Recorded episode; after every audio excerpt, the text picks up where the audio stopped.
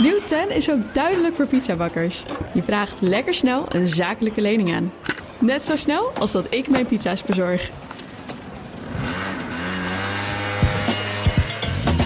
Duidelijk voor ondernemers. Nieuw 10. Je doelen dichterbij. Een initiatief van ABN AMRO. We hebben het eerste weekend met de nieuwe coronaregels goed doorstaan, lijkt het. De SP worstelt zo erg met zichzelf dat het misschien niet lukt om in de grote steden mee te doen met de verkiezingen. En de NAM wil het grootste platform op de Nederlandse Noordzee verkopen. Maar wie zou zoiets willen kopen? Dit is Nieuwsroom, de dagelijkse podcast van het Financiële Dagblad en BNR Nieuwsradio. Met het nieuws verteld door de journalisten zelf. Ik ben Mark Beekhuis en het is vandaag maandag 8 november. Hallo, Diederik de Groot van BNR. Hallo Mark. Ik zeg QR-code, wat zeg jij dan? Hoop gedoe. Ja hè? Ja. Ik hoorde, Dit weekend reportage, wel, ja. ik hoorde een reportage van je vanmorgen. het ging geloof ik wel goed, maar iedereen vond het een hoop gedoe. Dat precies. Waar ik was, en dat was mijn eigen voetbalclub, Ja. eh, VOC uit Rotterdam, daar ging het wel goed. Ehm, maar dat betekent eh, niet dat het ook overal goed gaat. En eh, ook bij mijn club, waar het dus wel goed gaat en waar ze het kunnen regelen. Want je hebt daar een, eh, best wel wat vrijwilligers voor nodig. Daar vinden ze ook een hoop gedoe. Ondanks dat ze het wel goed kunnen regelen. En tegelijkertijd weten ze daar, en weet ik ook, dat het echt niet bij elke sportclub zo is. Want Hm. sportclubs zitten in het algemeen overlegen om vrijwilligers. Die kunnen soms hun eigen bestuur niet eens vullen. En nu moet je bij elke ingang van je clubhuis iemand neerzetten die QR-code scant. Wat al vaak een ondankbare taak is, want eh, niet iedereen neemt je dat ook in dank af. Ga er maar aan staan. Ja, nou was dit natuurlijk het eerste weekend. En ik had ook niet gedacht dat het het eerste weekend overal in het hele land meteen goed zou gaan. Dus ik vond het eigenlijk wel heel bemoedigend. Dat eh, de ANP kwam met berichten dat het allemaal wel goed ging. Of was het eh, nu.nl? Nou ja, en dat is toch ook in essentie de strekking van wat jij vertelt. Ja, dat klopt. Maar je moet je daarbij ook altijd afvragen van, weten we ook wel hoe alles gaat? Eh, ik denk dat heel veel in dit geval valt of staat ook met hoeveel wordt er op gecontroleerd of het allemaal goed gaat. En eh, wat ik ook bij mijn eigen voetbalclub dus van de voorzitter heb gehoord, want die vroeg ik natuurlijk van, doen wij dit nou eigenlijk omdat we het zo belangrijk vinden om eh, de coronaregels te handhaven, dat we het allemaal heel erg mee eens zijn? Of omdat wij uh, straks misschien een BOA voor de deur hebben staan die dan zegt: hey, jullie staan niet te scannen, dat, uh, dat gaat jullie een probleem opleveren, voetbalclub. Ja. Um, nou ja, dan zegt de voorzitter uiteraard uh, wat hij moet zeggen. En ik denk, ik geloof hem daar ook wel in. Wij willen gewoon netjes aan de regels voldoen en helpen die pandemie te bestrijden. Mm -hmm. Maar zegt daar ook bij, ja, we werden uh, in de eerdere maanden van de coronacrisis wel gecontroleerd op het handhaven van regels. Want regels voor sportclubs zijn er al wel gedurende de pandemie ook geweest. Maar de laatste maanden eigenlijk, uh, eigenlijk niet meer. Um, en dat is ook wel wat je terughoorde bij de coronapas, uh, de corona toegangsbewijsverplichting in horeca. Bijvoorbeeld in Amsterdam, dat daar eigenlijk heel weinig uh, boetes waren uitgedeeld. Terwijl dat iedereen heeft kunnen zien die in horeca is geweest, dat het echt niet overal werd gecontroleerd. Klopt. Dus hoe, in hoeverre kunnen we dan zeggen dat het allemaal goed gaat? Ja, lijkt me lastig. Ik was zelf op zaterdag in een museum en daar moesten ze duidelijk nog om leren gaan met de, uh, de QR-code-app om te, te, controleren. En bovendien, initialen komen er dan uit en de geboortedatum voor een stukje. Oh, mag ik dan even uw uh, paspoort of uw rijbewijs zien? Die had ik natuurlijk niet bij me. QR-code prima op orde, maar uh, dat had ik niet bij me. Ja. Oh, u heeft een museumkaart. Daar staat uw naam ook op. Ja, uiteindelijk, het is vast niet helemaal reglementair verlopen, maar het ging wel goed, want ik was Ja. en de code werd goed gecontroleerd. En het, dus Ja. het, het rommelde een beetje, maar het werkte wel, dacht ik toch. Ja, nee, dat denk ik ook wel hoor. Ehm, kijk, als je die ID-check zeg maar overal weg zou laten, eh, dan zijn er al. Natuurlijk zal er ergens wel iemand rondlopen die weer fraudeert of eh, eh, het niet helemaal netjes doet. En je hebt, hoort ook gewoon berichten dat die QR-codes zijn verhandeld. Hè? Ja, dus dat er mensen met valse rondlopen. Dus die mensen die zijn er altijd. Maar de meerderheid, de overgrote meerderheid zal het natuurlijk wel netjes doen en er rekening mee houden. En ik denk ook dat de meeste mensen die geen QR-code hebben, en dat is natuurlijk ook waarom dit zo polariserend is uiteindelijk, ehm, die zullen niet meer naar dit soort eh, gelegenheden gaan. Eh, waar overigens wel het verschil zit tussen musea en sportclubs in dit geval, is dat voor musea een stuk minder verwarrend is wie en wel, eh, wat ze allemaal moeten controleren. Dan is het gewoon heel simpel. Aan de poort, iedereen die boven de 18 is, moet hem gewoon laten zien. Bij een sportclub is het veel ingewikkelder. Daar mag het publiek, ehm, en eigenlijk iedereen trouwens, mag gewoon het sportcomplex op.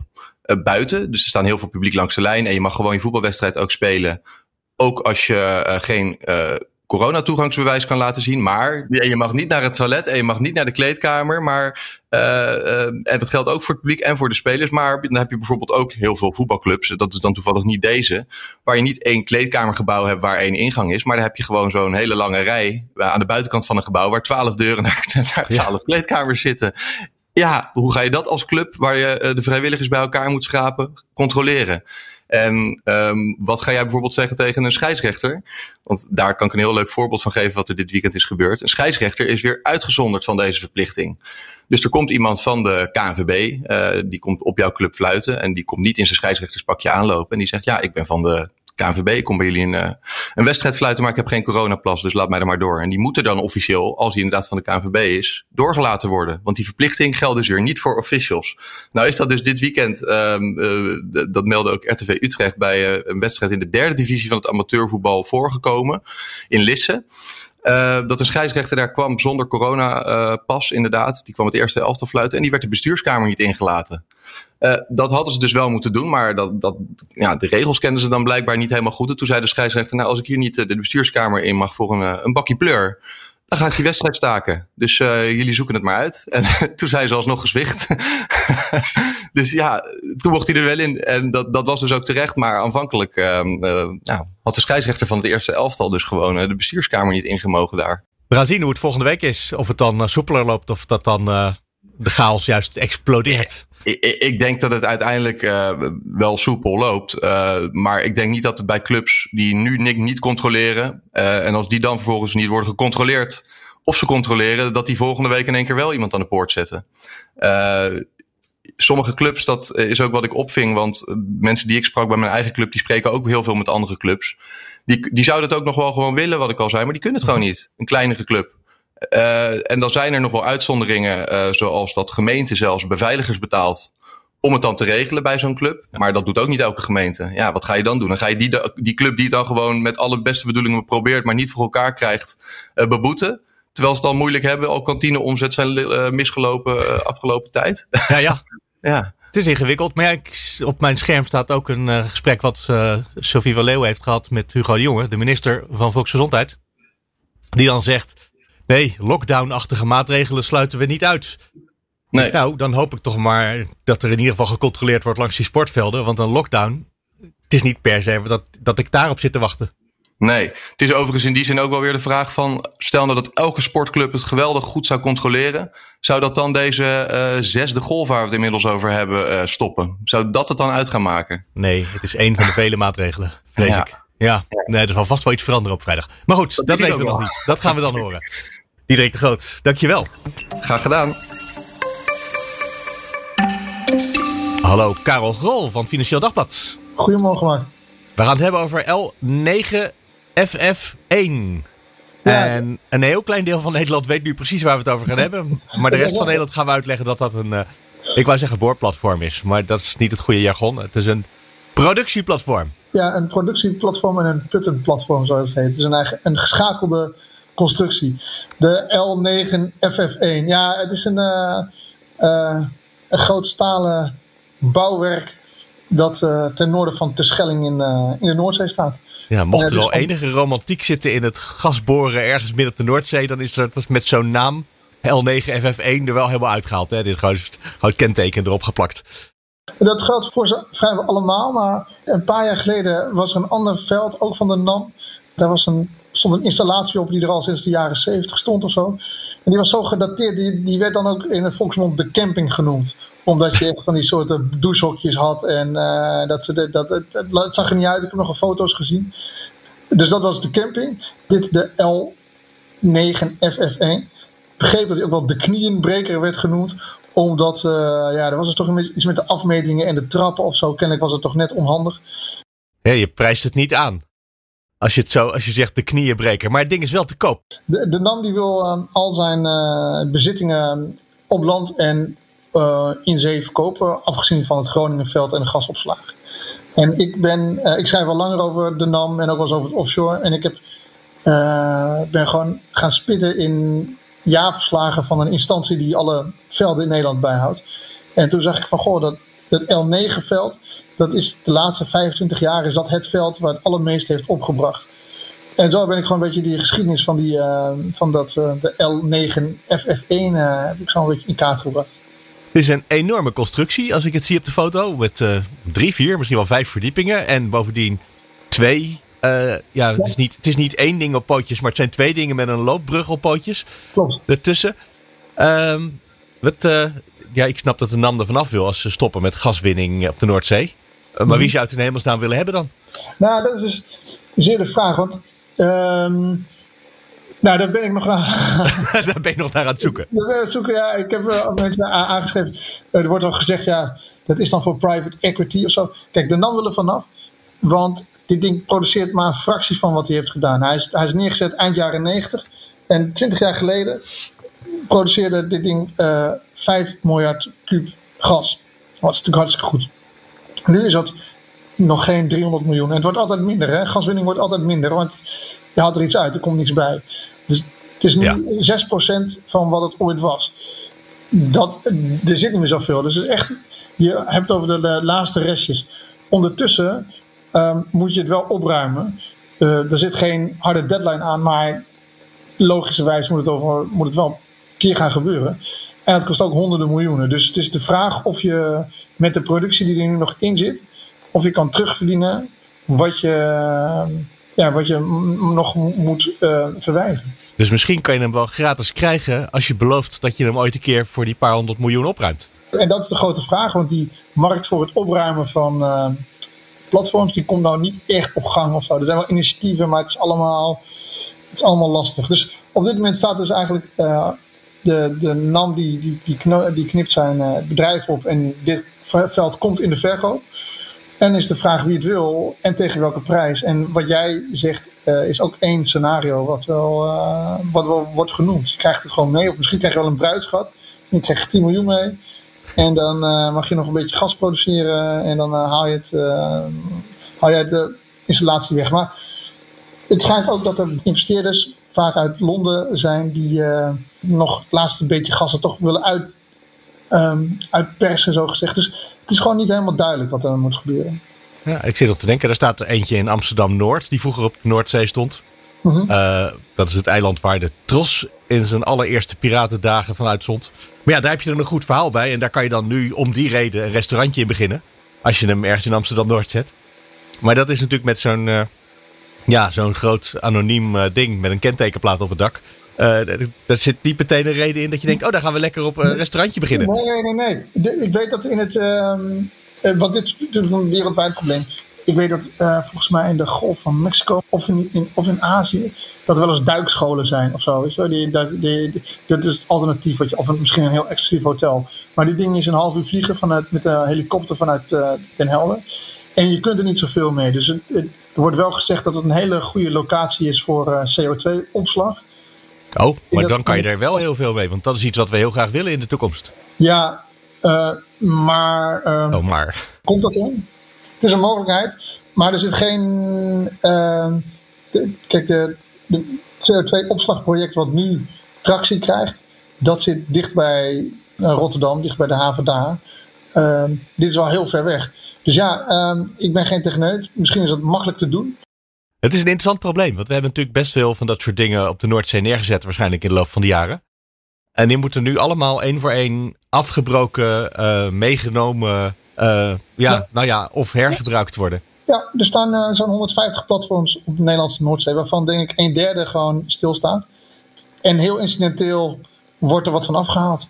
Um, er is een opruimcampagne, er is een opruiminstantie in het leven geroepen, maar die krijgt veel te weinig tractie. Die, die, die krijgt de markt niet echt op gang. Die krijgt heel veel kritiek van de industrie.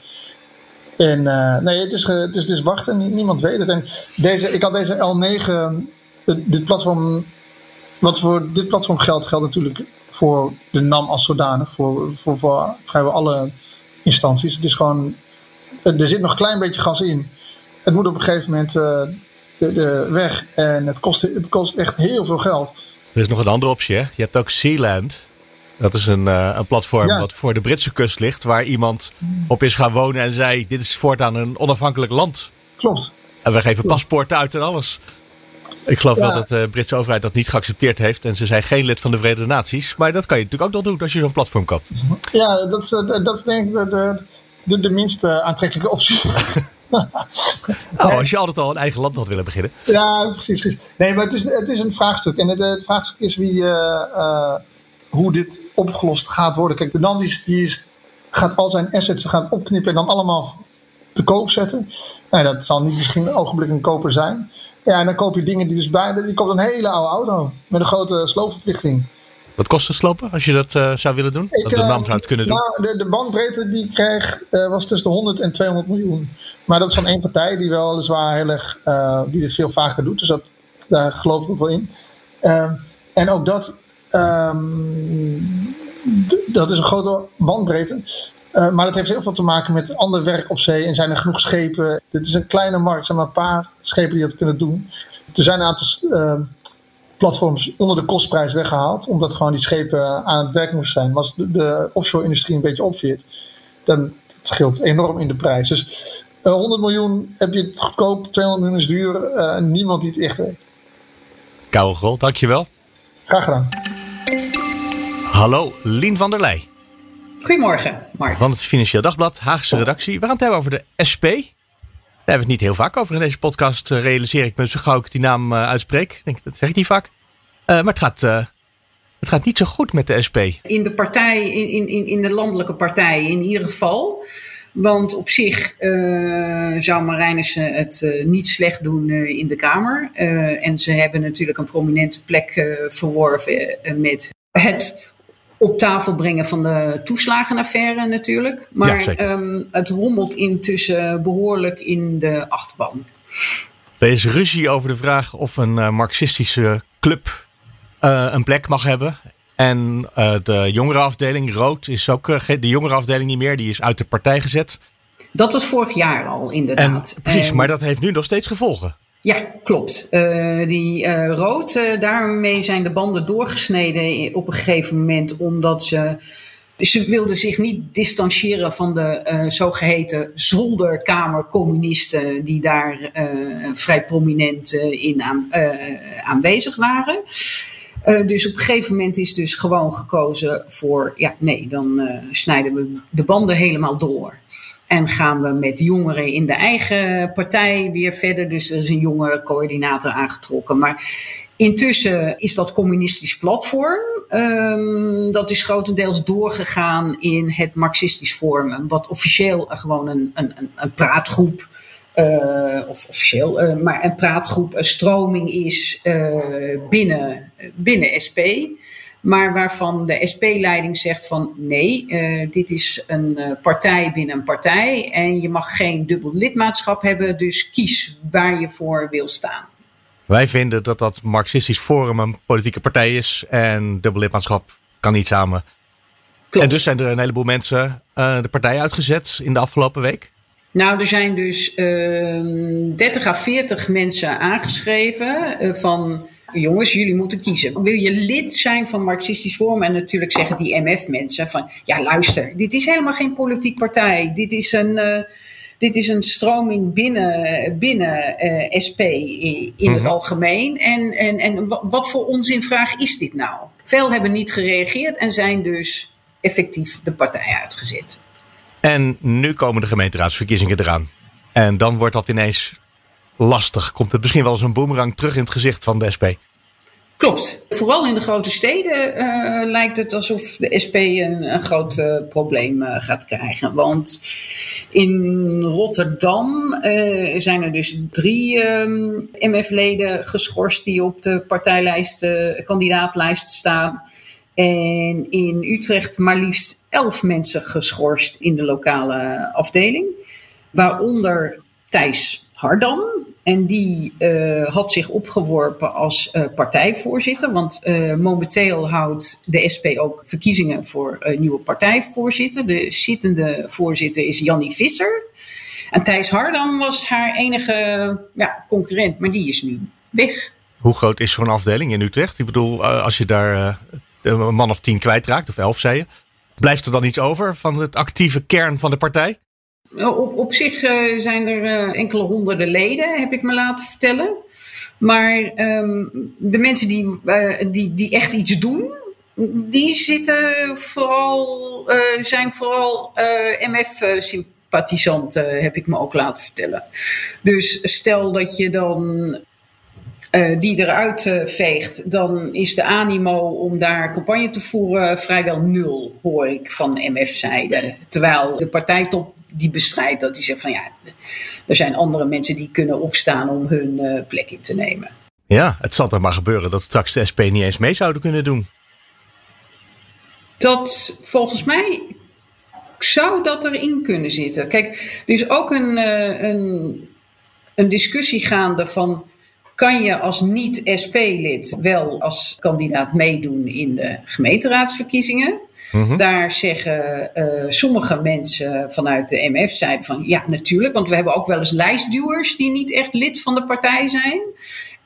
Dus het, uh, het kan wel.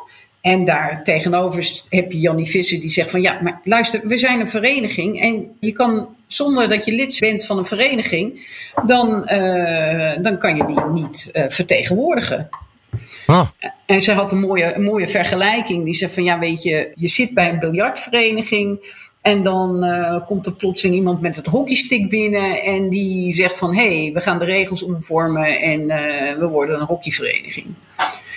dat is een enorme goede grap natuurlijk. Uh, maar het lijkt een beetje alsof ze het met een grapje probeert af te doen. Terwijl dit is toch een soort crisis die in de partij gaande moet zijn.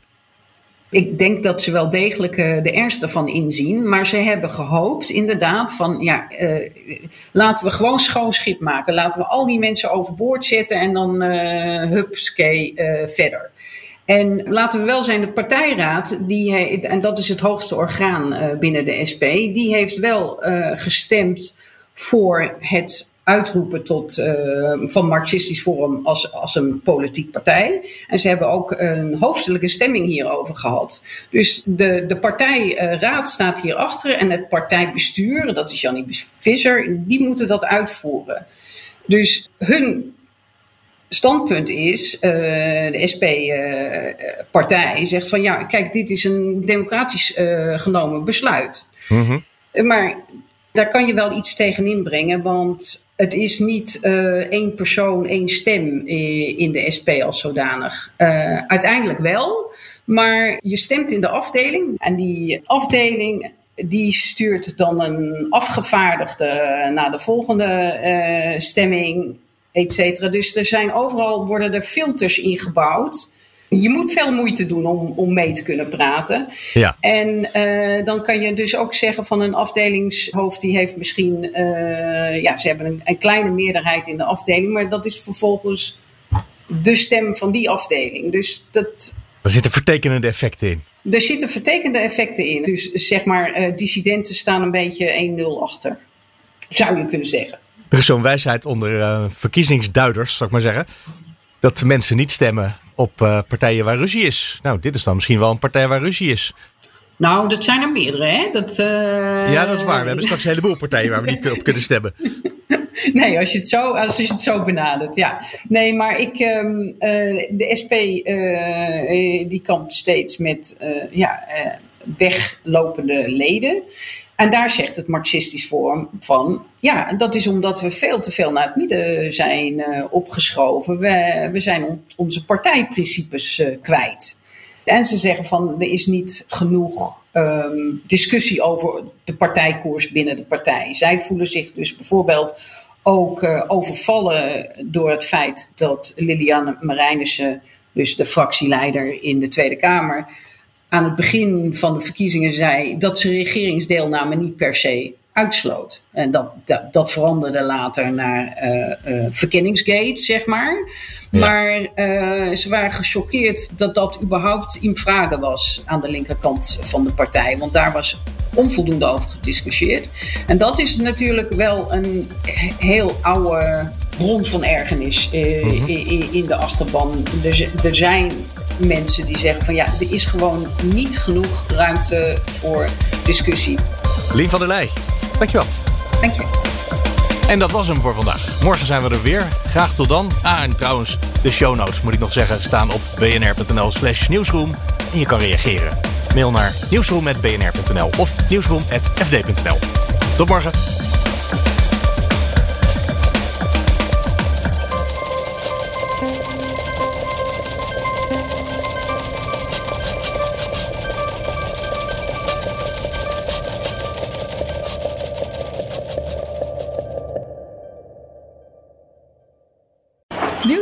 Ook duidelijk voor pizzabakkers. Je vraagt lekker snel een zakelijke lening aan. Net zo snel als dat ik mijn pizza's bezorg. Duidelijk voor ondernemers. Nieuw 10, je doelen dichterbij. Een initiatief van ABN AMRO.